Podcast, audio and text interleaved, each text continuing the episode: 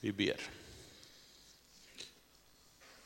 Jesus, tack för att du är mitt ibland oss. Nu ber vi dig om att du ska tala till oss dina ord och forma oss så att vi blir mer lika dig. Amen.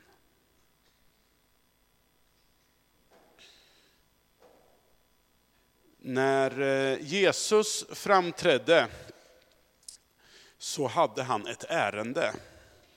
Och det ärendet var Guds rike. Och de första ord Markus återger av honom i Markus evangeliet är, ska vi se om vi får, ihop, får upp bilden här också. Vi håller ju på med den här serien inom räckhåll Guds rike i Markus evangeliet. Och de första ord som Markus återger av Jesus är, tiden är inne, Guds rike är nära. Och när Jesus säger att Guds rike är nära, så skulle det också kunna översättas att Guds rike är inom räckhåll. Och så lägger han till, omvänd er och tro på budskapet.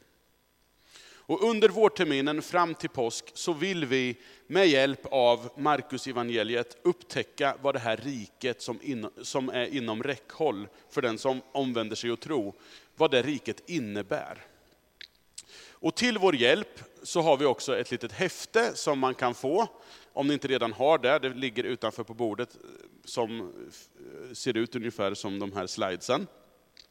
Som man då kan ha och använda i sitt andaktsliv hemma för reflektion, eller i smågrupperna om man är med i en sån, så kan man använda sig av det här häftet som ett sånt samtalsunderlag. Och för två veckor sedan så började vi med den här serien och då såg vi att det här riket, det är en ny ordning som växer fram mitt i en värld som samtidigt präglas av en gammal ordning. Och genom en förenklad skiss som vi visade, så ser vi det här liksom, att vi lever i ett sorts spänningsfält mellan en gammal ordning som fortfarande pågår, till synes precis som vanligt, men att i den gamla, i, mitt, parallellt med den gamla ordningen, i och med att Jesus är uppstånden, så har den nya ordningen börjat ta sig uttryck i vår värld. Guds goda och rättfärdiga styre är på gång i och med att graven är tom. Och när det här riket tar sig uttryck mitt i det gamla, då ser vi gång på gång i Markus skildring att det skapas två reaktioner bland de människorna som Jesus möter. En del rätas upp och en del retas upp. Det är en ganska bra minnesregel. Och vilka, vilken personlighet jag tillhör, det får man fundera på. Alltså vem du tillhör. I kapitel 2 så talar Jesus om de här nya, den här nya ordningen. Eh, där, där beskriver han att nytt vin kan inte hällas i gamla säckar, utan det krävs nya. Och med det, med det menar han att det behövs nya strukturer för att kunna hantera den här nya ordningen som han talar om. Ingen häller nytt vin i gamla vinsäckar, för om man gör det då finns det risk för att allting sprängs och rinner ut på backen och går till spillo. Och i det tredje kapitlet som följer på det andra kapitlet så ser vi sen hur Jesus tar itu med de här gamla vinsäckarna, med gamla strukturer, som liksom inte riktigt klarar att bära upp det nya livet. Förra veckan, så, när Inga-Märta predikade, då, då, talade hon om en sån gammal vinsäck. Nämligen de, de ordningar och regler som man hölls med runt sabbaten. En man, läste vi, blev, för, blev helad. Han, han blev upprätad han blir befriad från sin sjukdom. Men fariseerna som ser det här, de retas upp eftersom Jesus kringgår det som är normalt, det som är anständigt. En gammal vinsäck. Och de blir så irriterade på Jesus att de till och med börjar fundera på hur ska vi röja honom ur vägen? För man kramar den här gamla vinsäcken så hårt. Och idag ska vi titta på ett annat stycke där Jesus bråkar med sin samtids vinsäckar. Och kanske är vi många som kommer känna oss lite småträffade idag. Jag vet inte. Och det gör han genom att relativisera en struktur som då sågs som grunden för en människas identitet, status och trygghet, nämligen familjen. Och vi ska läsa från Markus 3, vers 31-35, och jag tycker att vi står upp inför evangelietexten.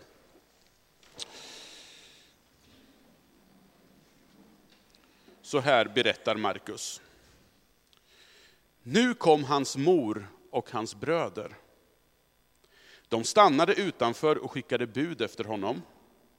Det satt mycket folk omkring honom och de sa, din mor och dina bröder är här utanför och söker dig. Jesus svarade dem, vem är min mor och mina bröder? Han såg på dem som satt runt omkring honom och sa, det här är min mor och mina bröder. Den som gör Guds vilja är min bror och syster och mor.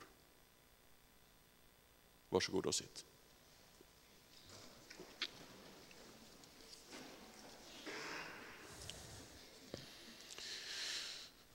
Nu kom hans mor och hans bröder, säger, Jesus, säger Markus. Om vi bara hade en liten aning om, en liten uns aning om vad familjebanden hade för betydelse vid den här tiden. I den antika kulturen runt Medelhavet i allmänhet och bland det judiska folket i synnerhet, så skulle vi förstå att Jesus uttalar sig här på ett anmärkningsvärt skandalöst sätt. Familj och släktband, det var grunden för hela livet. Hur man tänkte, hur man kände, hur man levde. Känslan för släkt var precis som sabbatsbudet en central del i den judiska identiteten. Hushållet, storfamiljen ordnad under husbonden eller en patron, angav vem någon var. Vilka framtidsutsikter man hade avgjordes av vilket hushåll jag tillhörde. Och vilka jag kunde umgås med och ha social samvaro med bestämdes också av vilket hushåll tillhörde jag. En person var knuten till hushållet och hushållet var också knutet till personen. Så gjorde du något opassande så drog du också vanära över familjen, hushållet. Så länge man tillhörde ett hushåll så var, ju, så var man ju ganska trygg. Man hade en identitet, man hade en sorts social trygghet. Men systemet framstår som väldigt exkluderande gentemot de som ingen tillhörighet hade, eller om man tillhörde en lågt ansedd familj. I avsnittet innan här, innan de söker upp Jesus här, hans mor och hans bröder, så berättar Markus att Jesus, de här anhöriga gav sig iväg för att ta hand om honom. De menade att han var från sina sinnen. Alltså Jesu mor och bröder, de som företräder hans hushåll här, de söker upp Jesus, förmodligen av omsorg om Jesus, vi måste ta hand om Jesus, han verkar, helt, han verkar ha tappat det helt. Men det är också för att inte de själva ska dras i skam av det Jesus håller på med. Man skäms för Jesus, vi måste ta hand om honom så att han liksom inte gör bort oss mer. Det här sättet att tänka kollektivt är ju fortfarande självklart i stora delar av världen. Inte minst kanske i de kulturer där många invandrare och nya svenskar kommer ifrån. I svensk kultur kan vi kanske ha lite svårt att relatera till det här kollektiva sättet att tänka. Vi går snarare mot dess direkta motsats. Enligt eh, World Value Survey, Survey den, här, den här har ni säkert sett, som, som beskriver just hur Sverige är ett extremt individualiserat land. Där de ligger längst ut till höger på den här skalan mellan tradition, sekul, sekularism, överlevnadsstyrda värderingar och självförverkligande värderingar. Sverige är längst bort där det handlar om att jag ska förverkliga mig själv. Det är vår kanske liksom kultur. Eh, vi tenderar att allt mer frikoppla individer från sociala sammanhang. Rörelsen tycks alltså gå mot en allt mer individualiserad kultur, där ingen annan än jag själv bestämmer vem jag är. Globalt sett så är det Sverige, inte övriga kulturer, som till exempel nysvenskar representerar ofta. Det är Sverige som är extrema på det här området.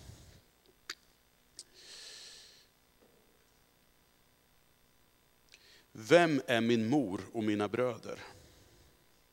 Jesus ställer en fråga när han får höra att hans mor och bröder har kommit och skickat bud efter honom. Vem är min mor och mina bröder? Jesus ifrågasätter en av grundbultarna för hur man uppfattar och definierar alltså vem man är. Familj och släktband tycks för Jesus vara en gammal vinsäck. Som inte kan rymma det nya vinet utan att spricka.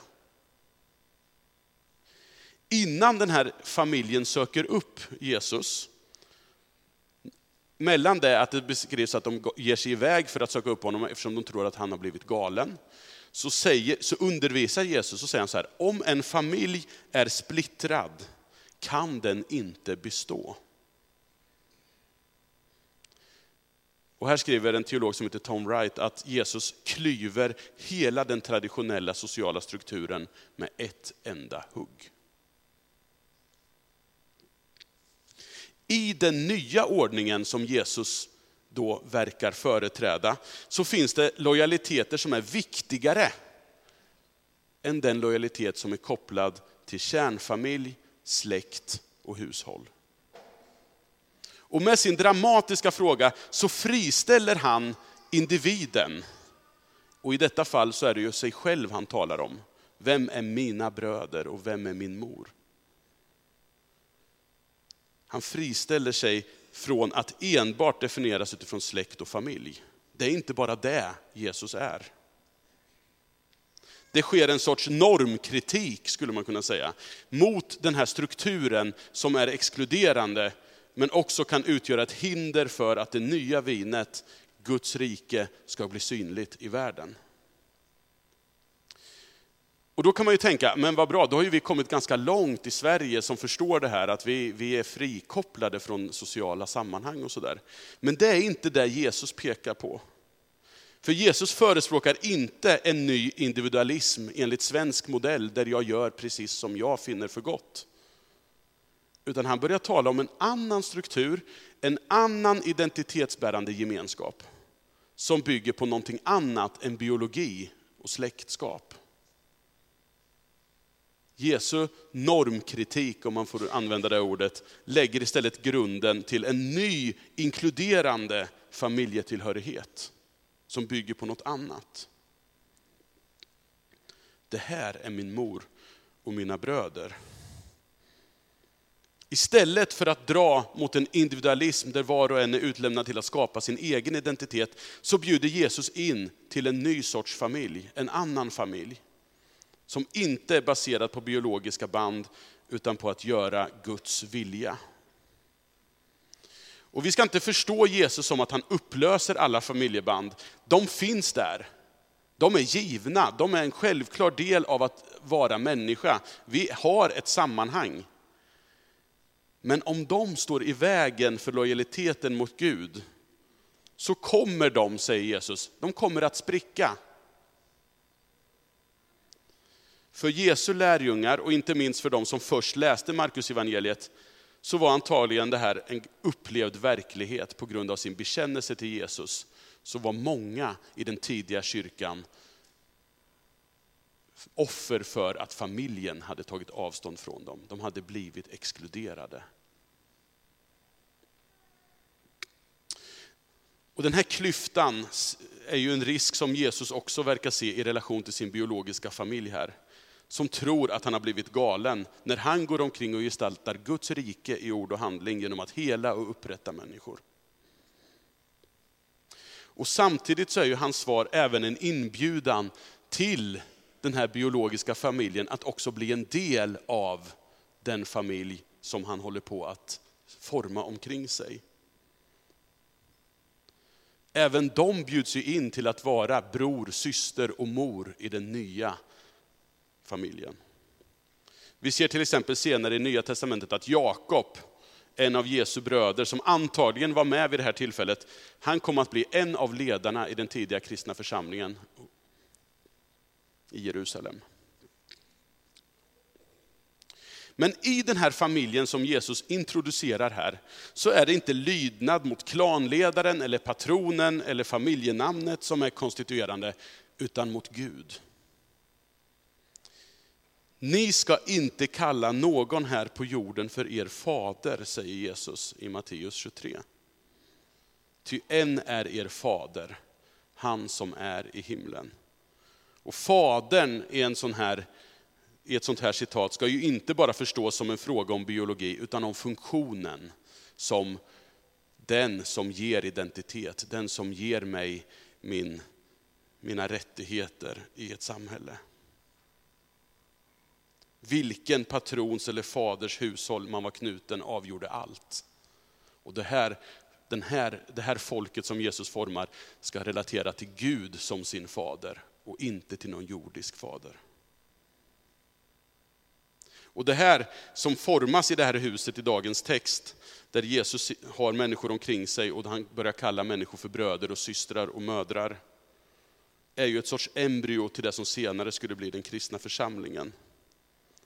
Församlingen beskrivs ju senare i Nya Testamentet som det folk genom vilket Guds rike, det nya vinet, för att fortsätta hålla fast vid den där bilden från Markus 2, kan ta sig uttryck i världen. Istället för exkluderande strukturer baserade på sånt som etnicitet, släktband, kön, intresse, partipolitiska preferenser, så beskrivs en inkluderande familj, ett öppet hushåll, där alla kan vara med oavsett efternamn, etnisk härkomst eller vilka etiketter vi nu väljer att tycka är viktiga i våra liv. I Efesierbrevet 2, i det sammanhang som vi hörde Bedros och Mattias läsa i inledningen här, så beskriver Paulus det helt oerhörda som har skett i och med Jesus. Både judar och hedningar den här etniska, kulturella uppdelningen som i den gamla ordningen varit så viktig att upprätthålla. De är nu med i samma hushåll under samma far. Han har kommit med budskap om fred, skriver Paulus, för er som var långt borta och för dem som var nära.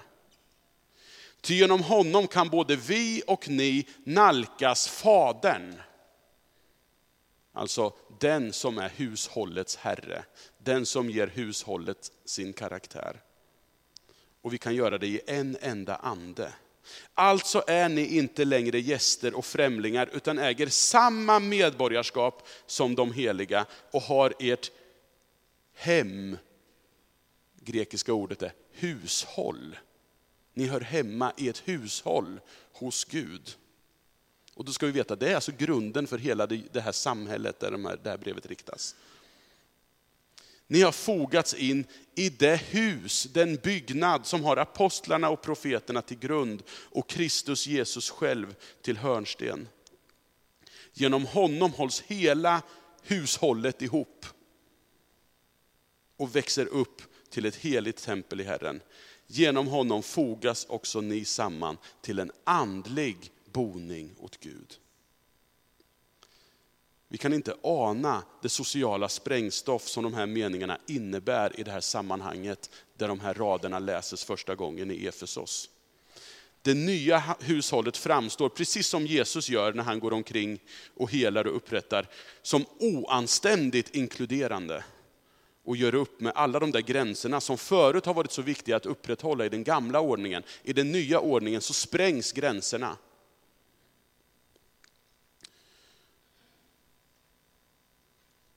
Implikationer? Vad, handlar, vad, vad för det här med sig för, för oss idag? Vad är det som kännetecknar de här gamla vinsäckarna som Jesus relativiserar? Ett av de största problemen är när de skapar klyftor mellan människor och får en exkluderande effekt. Precis som sabbaten, som vi pratade om förra veckan, inte är något dåligt i sig självt, utan en gåva, så är familj och släkt inte i sig självt ett problem, utan kan ju naturligtvis vara en enorm tillgång. Det har vi säkert erfarenhet av allihop här. I kristna sammanhang, inte minst i frikyrkan, så kan livet i den biologiska kärnfamiljen ibland till och med beskrivas som livets stora mening. Och som reaktion på den enorma individualism som råder i vårt samhälle, så kan ju betoningen på familjens betydelse naturligtvis ha sin plats. Men den praktiska följden av den här betoningen i kyrkan, har ibland gjort att många som av olika anledningar inte har familj, har fått känna ett visst utanförskap. Den kristna församlingens vision måste vara större än så. Det måste vara större än att bara peka på den biologiska familj som i de flesta andra kulturer redan är självklara. Guds rike är mycket, mycket, mycket, mycket, mycket större än så. Församlingens utmaning är att kunna vara en inkluderande familj. Där alla människor, oavsett civilstånd, föräldraskap eller förekomsten av biologisk, biologisk släkt, ska kunna känna sig hemma, sedda och bekräftade i sin plats och roll i gemenskapen, i ett hushåll. Och för att gestalta något som liknar det här nya hushållet, här lever vi i den här spänningen naturligtvis. Vi är halvbra på de här bitarna, men vi har ändå en uppgift att peka på någonting annat. Och då är det viktigt att fundera på sånt här som, vilka hälsar jag på när jag är i kyrkan? Vilka sätter jag mig med och dricker min kaffekopp, eller mugg, eller te eller saft? Nu höll jag på att exkludera. Hör ni det? Vilka bjuder jag hem till mig? Håller vi oss bara till vår egen familj? Eller bara till dem i min egen åldersgrupp? Eller bara de som talar samma språk som jag? Eller bara de som delar mina intressen?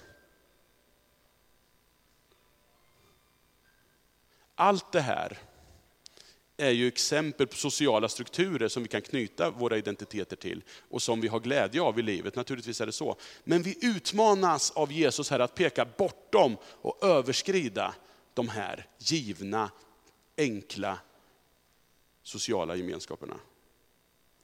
Och frågor som jag skulle vilja skicka med till samtal och reflektion i era smågrupper, i era hem och i era personliga andaktsliv skulle kunna vara de här. Utifrån vilka sociala sammanhang definierar du din identitet? Är de här sammanhangen inkluderande eller exkluderande? Och för det tredje då, vilka val kan du göra för att bidra till en mer inkluderande miljö, till exempel i församlingen? Jesus utmanar sina åhörare att inte helt fästa sin lojalitet och identitet vid ordningar som kan komma att hindra dem från att göra Guds vilja. Många av Markus ursprungsläsare, de hade förmodligen, som jag sa tidigare, exkluderats från sina sammanhang för att de bekände sig som Jesus. Och det gör ju att de här till synes ganska hårda orden om familjen till och med kan ha uppfattats som en sorts tröst för dem. För det här var redan ett faktum i deras liv. Senare i Markus evangeliet så blir den här trösten än tydligare när Jesus skissar upp den här nya ordningens gemenskap för de som tvingats att överge de gamla vinsäckarna på grund av sin lojalitet mot honom. Så här säger, Marcus, säger Jesus i Markus 10. Sannerligen, var och en som för min och evangeliets skull har lämnat hus eller bröder eller systrar, eller mor, eller far, eller barn, eller åkrar, ska få hundrafalt igen. Här i världen ska han få hus och bröder och mödrar och barn och åkrar mitt under förföljelser. Och sen evigt liv i den kommande världen. Amen. Jesus, hjälp oss att se din väg i våra respektive liv. Tack för att du har format ett nytt folk mitt i den här världen som ska peka mot en ny ordning. Och jag vill be om nåd och kraft för oss som församling här att, att gestalta det här i någon mening. Jag ber om att du ska beskydda och bevara oss från att exkludera varandra i, genom olika sociala grupperingar. Hjälp oss att vara en öppen och inkluderande gemenskap som pekar mot att du lever. Jag ber att var och en som söker sig till Korskyrkan också ska få känna att här är jag välkommen. Här finns en famn öppen för mig. I Jesu namn. Amen.